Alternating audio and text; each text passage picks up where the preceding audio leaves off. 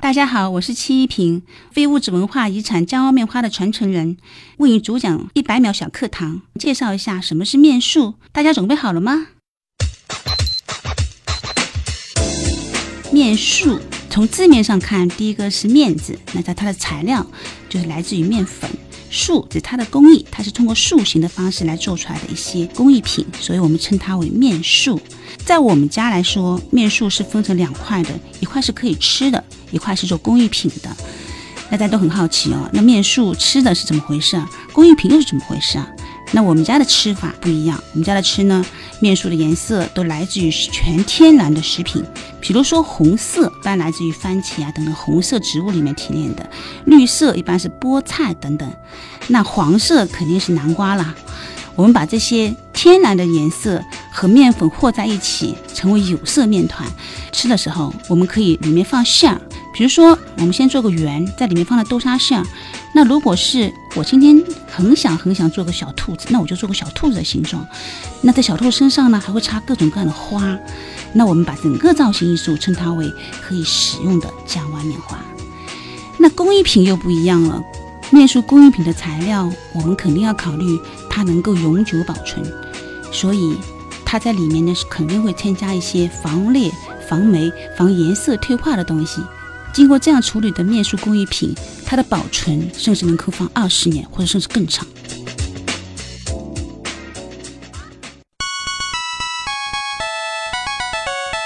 节目准备好了吗？正在将内容进行智能排列。嘉宾的情况呢？正在为您检索嘉宾的特殊喜好，不用那么详细吧？正在为您安装幽默插件，你这是在吐槽吗？正在为您更换全部文字素材，正在删除您的幽默基因，已将节目专业程度调低到百分之三十五。好了好了，马上开始节目吧。正在为您开启极客秀。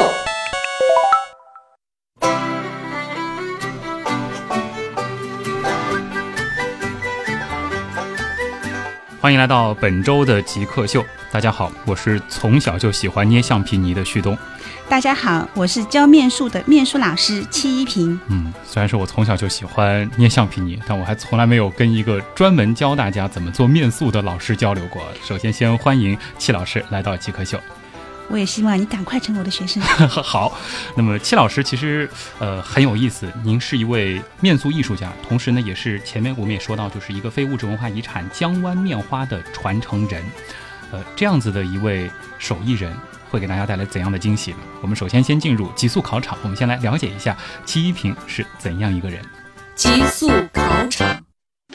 第一个问题也是极客秀的必答题，就是您是怎么定义极客的？我认为极客就是有特殊爱好的人，不知道是不是对。哎，其实，在我们的定义当中，这个应该是算啊。那么，这个爱好，其实我们觉得应该是非常的执着，甚至为了这个爱好可以放弃很多其他的事情。这一点，您觉得您符合吗？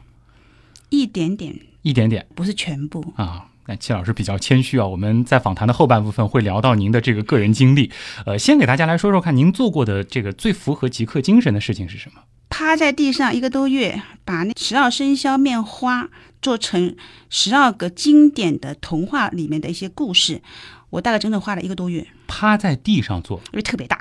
它特别大，没有个工作场所可以让我，比如说我的桌子都不够大，啊我只能放在地上。然后，因为它整个场景特别大，嗯，然后里面有一个一个的十二生肖的故事，哦，就是整个就是融在了一张对，一个一个作品当中，一个作品当中其中有个故事，我们小时候不是喜欢骑马嘛，啊。然后一个小朋友拿着马头在骑马，旁边一群人在跟着，哦都是一个一个的十二生肖的个故事。所以就有龙的故事，有马的故都事，有有兔子的故事都有都有哦这个是我二零一零年的作品，啊。整整花了我一个多月，一个多月，能问一个有点小白的问题吗？就是这个作品花了多少的面？ 还真没计算过，只哎感觉到我呃一般和面都是三斤一和，我好像这三斤还不够， 就是三斤的面都不止因为它的损耗还挺厉害的。啊。就是让您找一种东西或者是材料给极客这个群体代言。我们前面其实也给极客下了一个定义了，您觉得什么比较合适？为什么？不大好定义，因为每个人都有他的特别爱好的东西。嗯，那对我来说，有可能我看到面团我就开心。哦，您觉得面团比较像哎，对，我觉得它雕塑性特别强。塑性特别嗯所有像一个面团拿在我手上，我变成线条，我可以写书法，嗯我可以变成一团东西，我可以去刻它，啊，甚至这面团拿在我手上五颜六色的，我一画就兔子出来，狗出来。 所以即刻有各种可能性啊，面团还挺合适的。平时这个除了做面人之外，呃，您还会有其他的爱好吗？比如说看书啊、看电影之类的爱好还挺多的，啊、我最大的爱好就是交朋友，交朋友我喜欢到处去交朋友，嗯，然后都比较好奇，哎啊，因为这个硬兰很好玩，我去玩硬兰，哦，这个布艺很好，我去玩布艺，嗯，啊，这个剪纸很好，哎，我来剪一把，所以现在你会做的这些这个手工艺项目都有一点点皮毛，会会有一点点，都是他们教我的。啊，你会和很多的其他的这种有这种呃手工艺特长的朋友打交道，也去学他嗯，们的一是，些技法。因为经常会一群人在一起展演。嗯，那我有的时候我自己的摊位不去管，我就跑到人家摊位里面去炫人家的东西，啊，结果老是被人家骂，哎，这个摊位的人呐，我立马其啊再实你回去。那个 摊位应该也是很热门的一个摊位啊。呃，那有比较喜欢看的书吗？我以前看过《安妮日记》，哦我的英文名字叫安妮，实际上就是来自于她。我觉得有些东西是比较正能量的，你看了以后你会觉得激发自己的一些东西。嗯，能感觉得到这个戚老师身上正能量满满的。最崇拜或者是最感谢的人最感谢的实际上是一个人，哦，因为我觉得是我公公让我带进了面授这个世界，所以我觉得我最崇拜也最感谢的就是我公公。也就是说你面塑的这个启蒙老师启蒙老师对的，就是你的公公我公公对。哦，等于说你的整个这个面塑的这个技艺都是从他那儿传过来的。不仅仅是说他的记忆全部传给我，他甚至还请他的朋友，他认识的一些面术老师教我，所以我的面术比较杂，我各种手法都学过一点，哦，就不仅仅是这个江不湾仅面仅画是我公公的手法，对的。啊，能透露一下您公公是谁吗？感觉应该是一个挺有名的这个面塑艺人他实际上确实是有点名气，啊在我认识我老公之前，我不知道他们家是做面术的，啊，后来才发现，那我公公姓马，嗯，叫马敬成，是面人赵赵孔明老师的弟子。面人照很有名啊，对，面人赵是全国大师啦。啊，他是他的弟子，对。那也就是说，你们的这个面塑是可以叫马家面塑吗？我们二零零八年的时候，新疆湾城帮我成立了工作室，叫马家面术工作室。嗯，所以叫马家面术，我觉得也没有不对的。嗯，就是非物质文化遗产的这个项名称是江湾面画，江湾面花啊，这个其实已经有很多个关键词了啊，有这个马家面塑，有江湾面花，呃，还包括前面还提到了这个面人照啊，对这个我们稍后其实在这个更多的有关面塑的科普的这个过程当中，也会请戚老师和大家来讲一讲啊。能和大家来分享一下这个你的好习惯或者是坏习惯吗？我感觉就是，尤其是像做面塑啊，您刚刚也提到了那么大的一个作品的话，这个应该是很有耐心吧？这算是你的好习惯吗？我的好习惯应该有吧？嗯，我觉得我做一件事情一般不大会放弃，只要开了头，只要我觉得是对的，我会坚持下去。那这个应该是我能够一步步走到现在，这个应该是对我的人生实际上是很有帮助的。嗯，呃，坏习惯呢？坏习惯当然也有啦，坏习惯被我老公天天骂的， 像我有点丢三落四了，丢三落 四啊，很明显的丢三落四，就是说我拿了一杯水在喝水，嗯喝了一半，突然想到一件事情，立马把茶杯一扔，然后去忙那个想到的事情去了。嗯，等我回来，我就我就问我老公，我的茶杯 呢？又忘了，我像我已经拿过一个茶杯倒过水了啊，然后我又去橱橱柜里面去拿个新的茶杯出来，又再重新倒水。嗯，然后有的时候发现我拿了三个茶杯出 来。但可能因为你的这个大脑当中，还是觉得就是你最专注的那件事情，比如说做面人，它太重要了，其他的事情可能就排位就往后靠了啊。啊这个这个个坏习惯，我一直努力想改，嗯包括以前上班的时候也是，拿了茶杯去跟人家谈工作上的事情，嗯忽然之间兴奋了，就人家桌子上一放，然后回到自己座位上，我的茶杯呢？下面这个问题和您现在所做的事情有点关系啊，就是这我这个问题可能有点外行，就是说呃，您会多少类型的面？嗯，我自己的学的时候，我公公教我的是传统面术，嗯，传统民俗对，然后我自己是开发了不少新的面术哦素材出来，比如说我现在做的微雕，嗯，那每一个人物大概就这么小，大概只有十，半个小指头这么大，对，就是十十十左右几毫米啊。嗯你们有没有看到过一个电视的有个广告？嗯，呃德芙巧克力，嗯，德芙巧克力里面有个小微雕，啊那是我做的，哦，是就是那个很可爱的小东西就是一两个人嘛，啊在那个椅子上坐的那个啊，那哦个是我做的，哦，这个算是你比较满意的作品吗？也不是我最满意的是微雕八仙过海，它整个作品是坐在一个葫芦里面，哦，但是是用面人做的全都是用面人做的，然后里面的人物都特别小，葫芦本来就很小，啊。我里面放了八个人，八仙过海，还有他们的法器全部做出来了。那这个颜色和你前面这个小课堂当中的这个用法是一样的吗？这个是工艺品啦，啊所以它的颜色我用的是水粉颜料，水粉颜料，嗯是后面涂上去的，还是和和面的时候就？和面和在一起的。啊，当然，嗯、我现在开发一些小朋友用来教学用的面塑材料，我用的是食用食用颜料，嗯，没有用这种广告那个水粉颜料。就是哪怕不小心吃下去了也没什么问题当然，我要做两个档准备嘛，一个是它吃下去会吐出来，啊。还有一个它吃下去也没有关系。对，这个其实我们后边的这个小课堂当中肯定有，尤其是做家长的很好奇啊，能不能在家里面给孩子弄一些这种彩色的面塑，弄完了甚至是是可以放到比如说这个蒸笼里去蒸一下，然后拿出来就吃的。那当然，那下面这个问题，其实我觉得在刚才的那个做过的最极客的事情当中，您好像提到，我不知道算不算啊？就是我们问最快做好一个面人，您需要花多长时间？这是第一问，一分钟，但是不一是分面人哦，是哦小玩意儿哦钟。是做一个什么呢？比如说很简单啊，做个小兔子、做条鱼、做个小刺猬，一分钟就搞定小刺猬是带一根根刺的。啊！没有，用剪刀剪一根根刺出来。哦，那如果说这个最慢的这个作品，您前面提到有个是花了一个月，这个是最慢的了。呃，一个月的实际上也不算最慢的，嗯，实际上做面数最慢的就是看你的作品，它的整个的构架，嗯包括你的设计的时候它的反复。嗯、我最近做了个作品，嗯。刚十月份的时候绣了一把，那当然这个是人家定做的，不是我的作啊品，是人家定做的。那他定了一个地球，嗯，整个一个很大的地球，你想想看，它的直径有一米二，天而哪且它让我做了西半球、北半球两个半球的地球，也就是说，在这个地球上面还要标注这个国家，有陆地、海洋。嗯，它的目的很简单，嗯它想让所有的人来爱护我们的地球，嗯那爱护地球上的动物。啊，所以说，我是按照地图册上面的五个板块的形状，哪些是海洋的，啊哪些是那个绿地的啊，包括一些是山的啊，全部做出来。呃，亚洲、欧洲板块，它上面的主要动物全部做在上面。就是还要专门去做一个个小动物，嗯嗯，对对对。一米二直径的啊一，个球。嗯但是不仅仅是说动物那么简单，我还把动物变成一个故事。比如说很简单，我做企啊鹅，我不是做一个企鹅， 我做了一排企鹅，然后甚至有两个企鹅是拿着滑滑梯的，就是在啊滑雪的、雪橇的，哟雪在玩雪橇的，这就是一个一个活的作品，这个工程量是很大。真的有点大。是的现在这个完成到哪一步了？现在都交货了呀，已经交货了、嗯啊，总共用了多久？前后左右大概二十天左右，二十天。嗯，那基本上这二十天就不做其他的东西了。二十天还请了就是我的两个学生一块儿帮忙，我一个人还有可能还做不下来。哦，这个作品就是在面塑当中绝对算是比较大的了。这个是我最大的作品，但不是说最精致的作品，因为这动做动物，嗯，但是它是比较有意义的作品，对，而且我想象了一下，这个球应该会特别好看啊，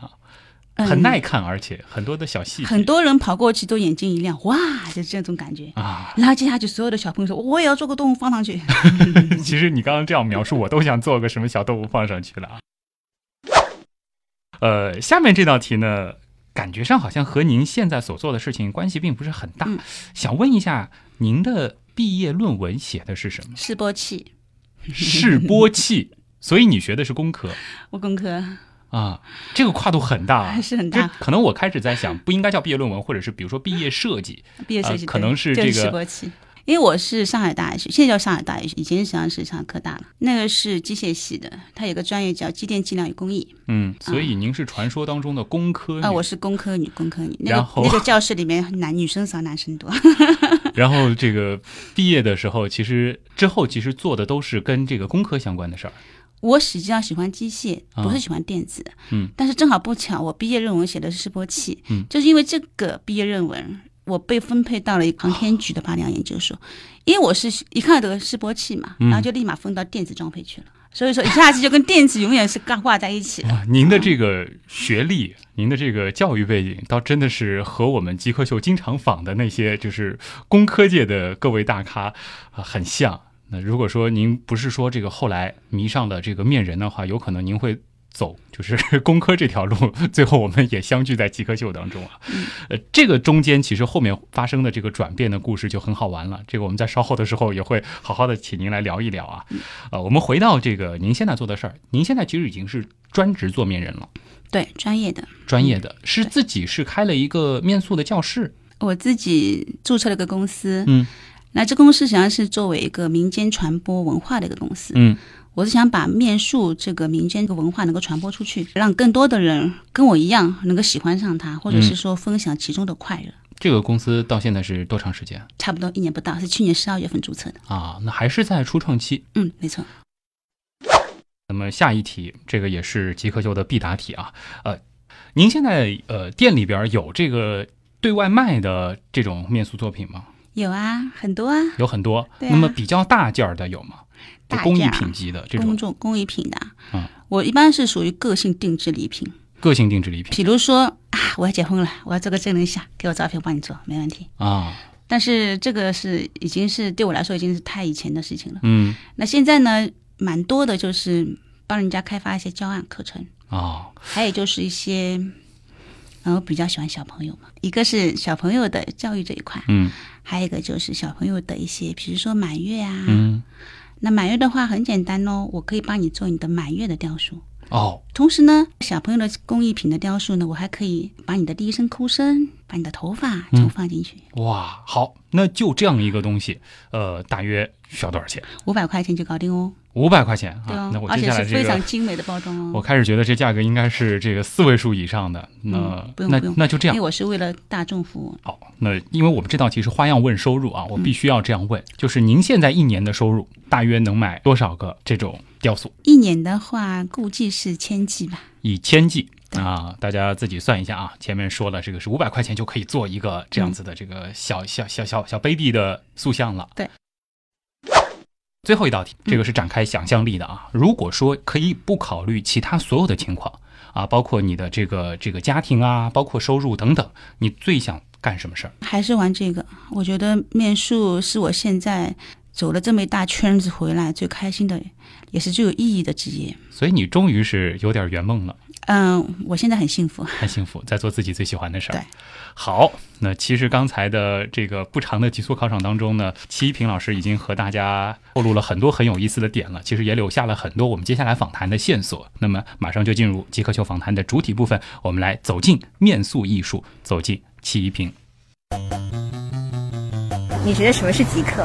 具有互联网思维的、有创新意识的一帮理工科男。极客，我觉得跟黑客有点像吗？ 用一些很正常的东西做出一些很不正常的东西，就是民间科学家一样的人。头脑很聪明，可能有点小怪异。做事很有自己的范儿，很有潮流，对科技这种东西有一些独到的理解，会搞一些自己的小玩意儿啊，然后 DIY 能力比较强，印象中比较 crazy 那种感觉。非常聪明，非常有动力，非常有想法，有想象力的一群。 smart，精力充沛。嗯，有点像技术宅之类的吧。做一些不同寻常的事情。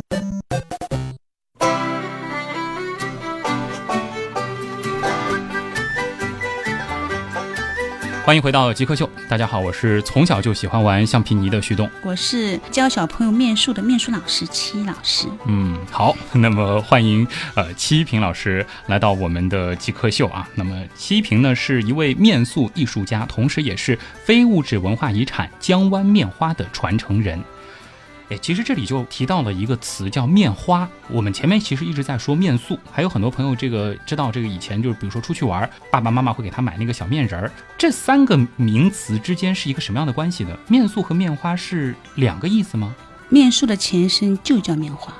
哦，现在都叫面术，但是面术它来源于饮食文化，啊、它起源就是做吃的，就是你类似于花样馒头。哦，就是把那个馒头做成有各种各样形状、有点艺术味道的馒头，我们把它称为面花。然后慢慢的从饮食文化慢慢变成一个孤单独的艺术形态，叫工艺品的时候，开始慢慢叫它面术。哦，像这个实际上都都差不多。其实这两那个是民一个意间思。捏小面呢，实际上就是这个概念一样的东西，那个小面人也就是面塑，对，一那样的同时也是面花。都可以这样称。呃都可，以我开始以为是面花是能吃的，面塑是不能吃的，其实并不是。呃，实际上你也可以做吃的，也可以做不吃的。能和大家简单的讲一讲这个。比如说，我们做一个小面人，嗯啊，我们其实我我小时候就特别喜欢在这个公园里面去叫爸爸妈妈买那个猪八戒啊、孙悟空嗯嗯啊嗯，插在一个小棍子上的这个东西做一下，它大概是一个怎样的过程嘛？这个你就讲到了面书的技法，对，面书技法个人各异吧，嗯，南方北方的差异也特别大。我讲讲我自己吧，因好为我是学的比较多的，您这个算是南方的流派，呃，应该是南方的比较多一些，嗯就南方比较精细。嗯其实做吃的面花也是做非常小的面花，它不会做很大。啊，但是如果你去山东、威海等等，嗯你去买一个他们的面 花，哇，那个超大，你一个面花有可能还吃不下，你要你要分几个人一起吃。啊，但是上海不一样，嗯你做一个就是一个，一口就很小，啊，很精致，这个感觉完全不一样。嗯，那这个做的过程呢，能简单讲一讲吗？很简单啊，比如说我很简单，我想做个面花，我做个小猪的面花吧。嗯那首先我的面花是做吃的，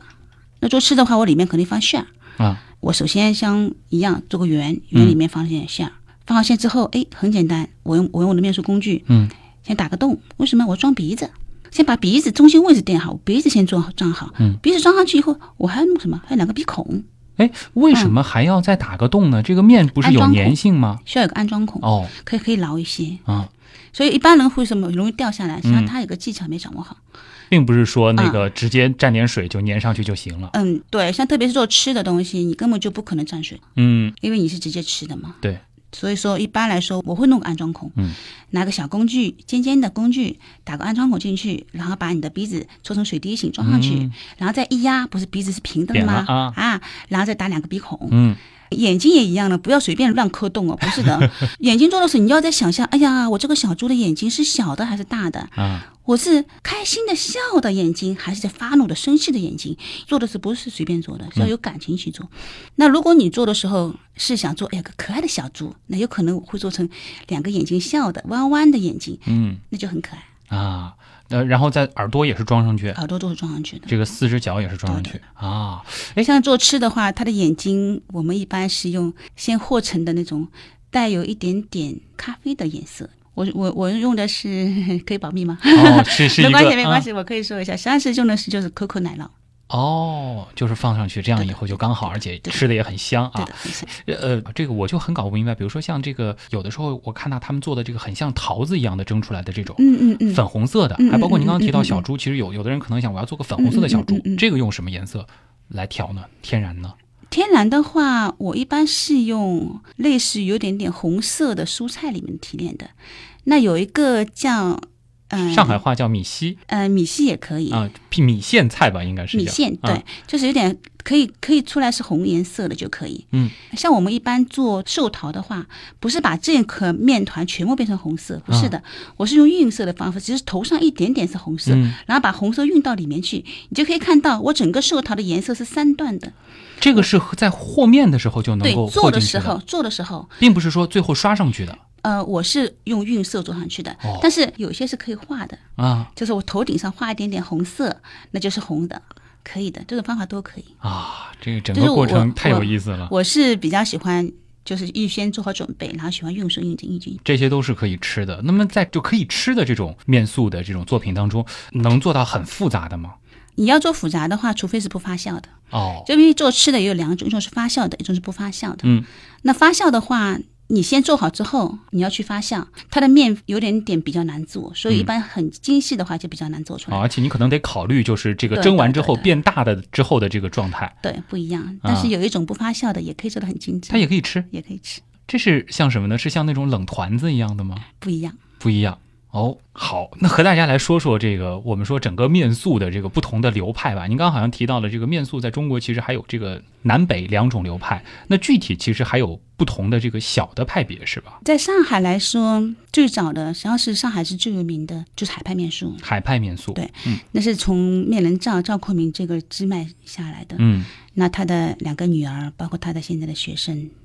那包括我公公也是其中的一个学生，面人照他的这个作品的特点是什么？真的是很惊喜，传承主要是传承。嗯，他是他的那个表情特别传神，传神，传神，对的。哦他的眼睛特别传神，嗯，就是看上去就是活灵活现的那很种感很觉。活，包括他衣服的一个趋势嗯也是很活，大家可以去搜一下，就是面人照的一些这个网上的这个作品。可以去百度查一下啊面人照，就可以知道。对，然后我看了一些，就是包括服装的那个纹理，那些布头的那种质感，甚至都能够通过面都来能表做现出来。都能做出来，啊包括你不同的服饰都能做出来，这个算是海派面俗的一种特点吗？很难说现在，现在很难说，因为现在有一些新派的面术，它多能够，甚至更好，表现手法会更好。那么戚老师的马家面俗呢？我们家啊，我们家应该是从我公公的妈妈开始吧。哦，我公公的妈妈来源于河南商丘一个乡下的一个、嗯一个一个家农村，他们家比较穷，实际上是逃难到上海的， 哦这样说。啊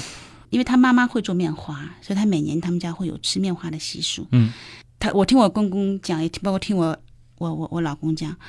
嗯，我觉得挺有的时候觉得他们家真的不容易。嗯他们家有的时候过年的时候，旁边所有的人家都有买鱼啊、买鸡啊、买什么，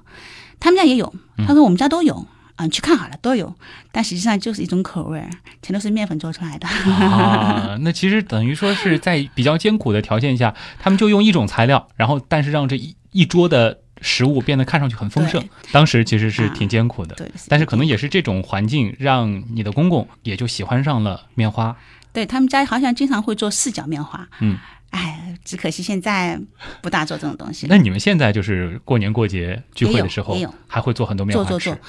鱼肯定是做的，啊，而且是做两条鱼，年年有余，就是用面做的鱼。油面做的年年有余。然后也会做一些寿桃啊，嗯，包括做一些五福啊，哦就是蝙蝠，啊做五个蝙蝠合在一起，五福临门呐、哎呦，因为有太多的吉祥含义，那我们也嗯希望新的一年过来了、啊，给保佑我们全 家身体健康，开开心心的。啊，就我们家过年的时候，家里会这个和面包饺子，这你们其实会聚在一起和面做面对花，做面花哦对也是很有年味儿的一种对对对感觉啊。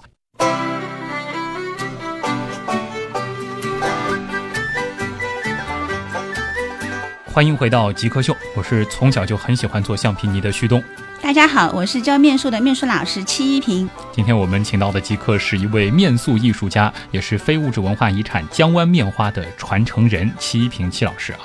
呃，戚老师来，我今天特别开心，因为感觉可以偷学很多这个 关于这种面塑制作的这种技法啊。呃，因为我从小其实很喜欢捏各种各样的东西，甚至我记得我到大学的时候还专门去买过橡皮泥，然后在宿舍里边捏了一些摆件啊。我们接下来聊聊您个人吧，因为其实前面在问聊到你毕业论文的时候，你就提到了你写的是滤波器，波器的一个示波器呃示波器的一嗯个设计，所以说你是一个工科女，然后你在。大学毕业之后是进入了一个跟航天相关的一个研究所工嗯航天作局，然后到现在是在做面花，是这个跨度实在是太大了。虽然说我知道，就是您是嫁入了一个面塑的一个世家啊、嗯嫁到了马家，那么这个公公可能教了你很多的技法，但是这个呢，通常来说啊，我觉得应该是，比如说是一个贤惠的媳妇，对吧？然后呢，在家里这个可以帮老人做一些小面团啊，做一些小玩意儿，但是把这样子的一个爱好发展成职业，甚至是事业，这个跨度您得说一说，到底是怎么回事？我自己感觉啊，嗯实际上是那么多年了，自己从航天做了六年，然后进了外企，飞利浦公司一直到台企，整个的一个过程又是十五年。嗯最后的一年我又跑到了昆山，在民企里面做质量部副经理。自己跑了那么多，忽然间发现我要的到底是什么？像人有的时候会很忙，忙嗯很忙乱。那你有没有想过，你那么浮躁的一个心态，你是不是真的快乐了？那人的一生很多，你可以赚很多钱，但这些钱是不是真的你想要的？人很奇怪的，当你什么都有的时候，你就会在想，哎，我到底要干嘛？所以那那段时间在昆山的差不多半年多的时间，我自己想的最多的就是说，因为我没法兼顾了，嗯在上海。不管是航天也好，不管是飞利浦也好，我还能够兼顾礼拜六、礼拜天，我都能够有一群的我的粉丝 群会到我的家里来跟嗯我一块儿玩面小面团，那也是我最快乐的时候。但是去了昆山，我忽然发现要取舍，嗯，必须取舍。就那个时候就没办法再兼顾你的爱好了。对我就我那个时候就觉得我必须要取舍，所以我就决定不要想那么多，我做我最喜欢的，也是最幸福的事情，就所现以在的就事情。毅然辞去了工作。没错，那你是从这个就和您爱人结婚之后，您就其实就已经开始接触对面人这个技艺了。对对呃，这几十年的时间是一直在做实际上我公公他自己也很吃惊，因为他教我的时候，我学的特别快。嗯啊，那大概跟我以前有美术功底有关。哦啊、因为我所以是说你在这个虽然说是工科工科的对对对毕业啊，但是其实你之前就有美术的底子，我因为我学过美术，实际上从小学开始，老师就觉得我这方面会有天赋，嗯，所以在少年宫一直在学美术，嗯，包括素描啊、色彩啊都学过，嗯，每次很多小时候的比赛奖状都有，然后甚至有的时候我弟弟偷偷的拿我的作品去上交作业，结果就被贴出来的 也有。但实际上你从小就很喜欢美术，很喜欢自己搞一些小创作只要是手工的我都喜欢，打毛衣、绣花都会啊。啊。。所以说这个就是是一个底子了，所以接触这个面塑的时候，嗯很快并不会觉得呃很陌生。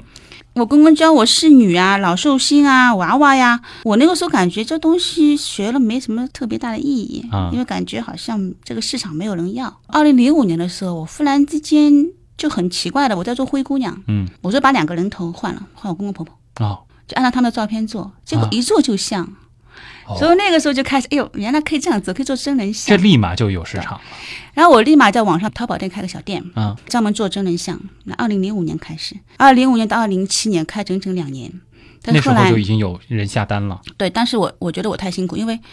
上班也很辛苦。嗯，然后人家订单来了，有的时候订单来你就问我，哎，对不起哦，我要过两个月才能交货，可以吗？我老是这句话，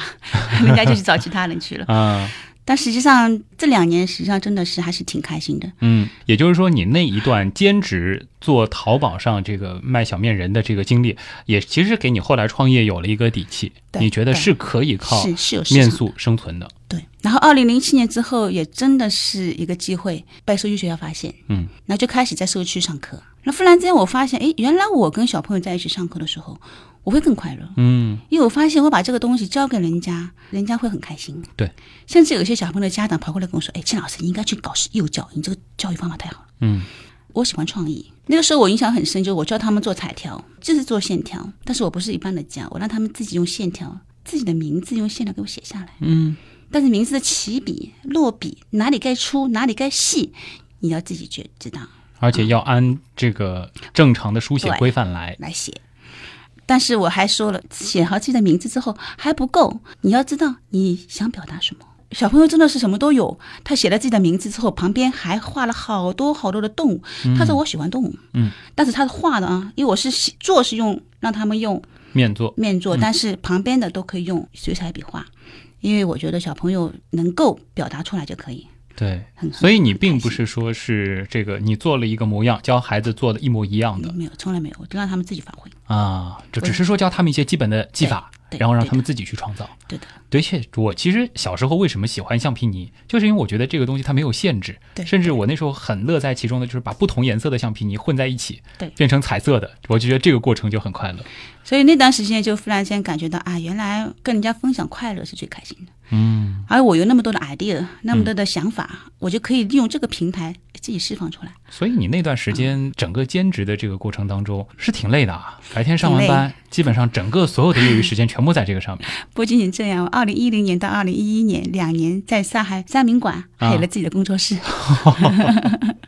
那后来可能就是越来越觉得就没办法在工作没和办你的这个没爱办好法兼兼顾顾了。，对，嗯，我觉得这个很有意义。我可以把民间的那种快失传的手艺传下去，我可以把这个东西跟教育结合，或者甚至跟礼品定制、个性服务结合，它又是一个市场，嗯，我觉得挺好的。我觉得你的这个思路可能也正是因为你的这种跨行业，不仅仅是等于说从小就是师从一个这个面塑的这个高人，然后一直在做，呃你可能会看过了更多的这个商业的东西，更多市场的东西，还再加上还有理工科背景，是，是然后是，再来做面人，就是不一所样，以说我开发出来那个活力面术，他们都觉得很很好玩。很好玩儿。那活力面术实际上很简单，就是把一些我的面团实际上是可以导电的，嗯导电然后我们通过导电面团，我来玩电路图，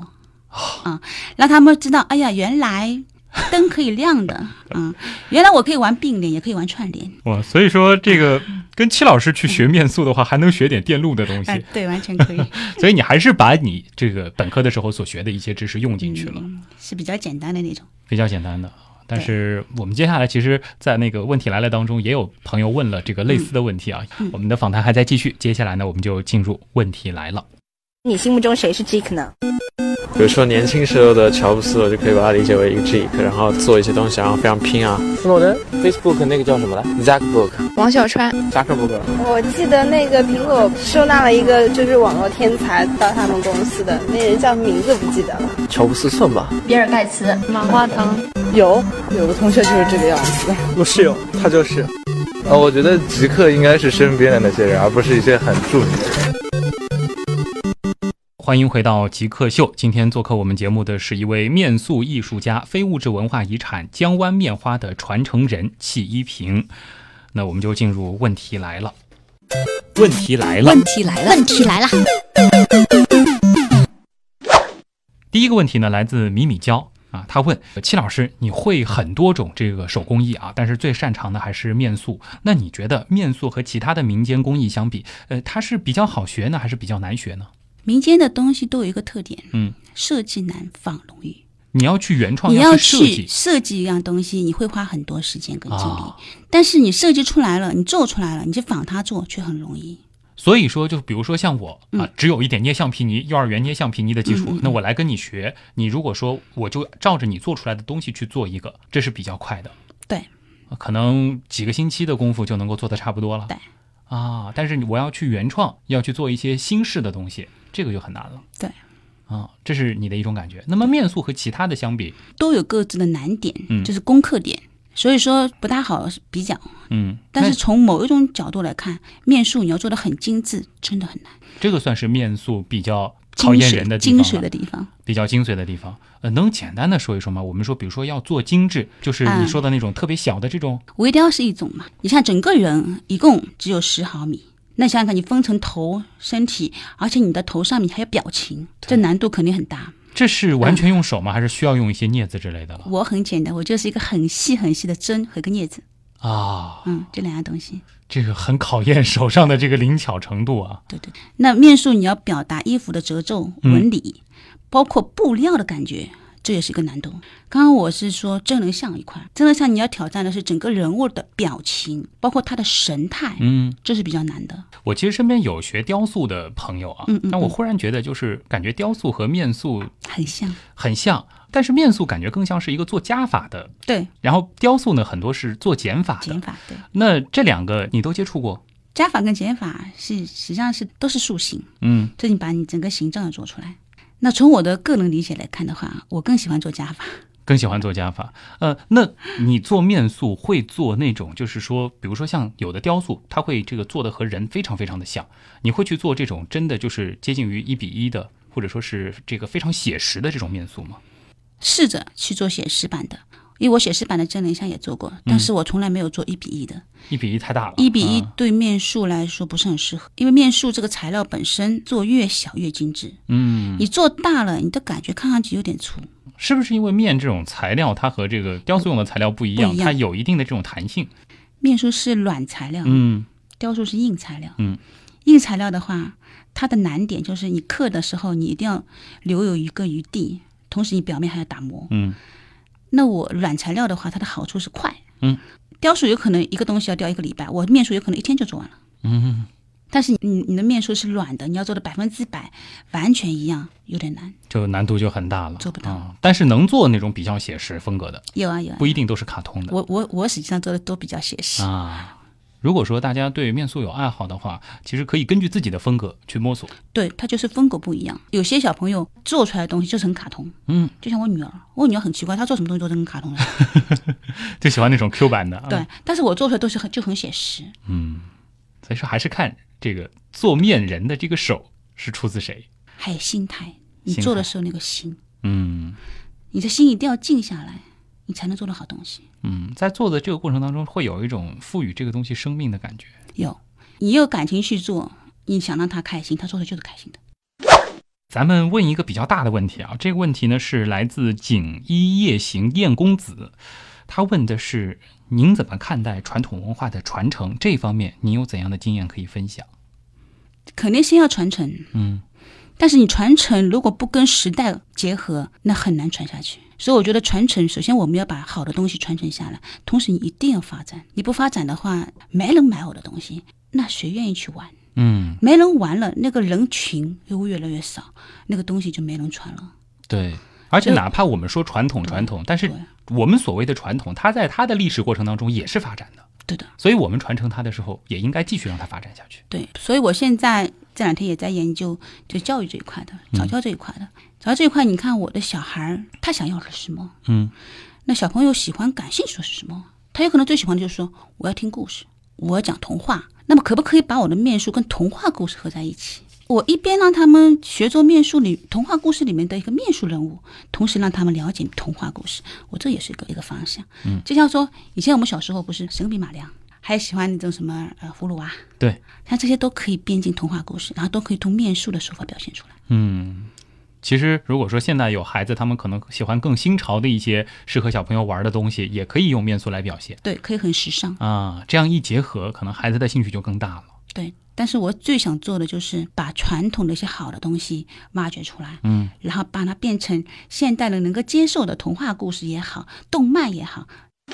缥缈水云间，他问了一个这样的问题啊，这个听众应该是一位妈妈啊，他就问了这个戚老师，你前面提到了嗯嗯啊，嗯这个其实家里面我们做的这个小面团也可以有各种各样颜色的嗯嗯啊，嗯前面好像说到什么这个南瓜啊，还有一些有颜色的蔬菜，能再教大家一些吗？这样子我可以在家里自己和了，给自己的孩子玩儿。很简单，啊，这个东西主要是你的水，嗯千万不要放太多。哦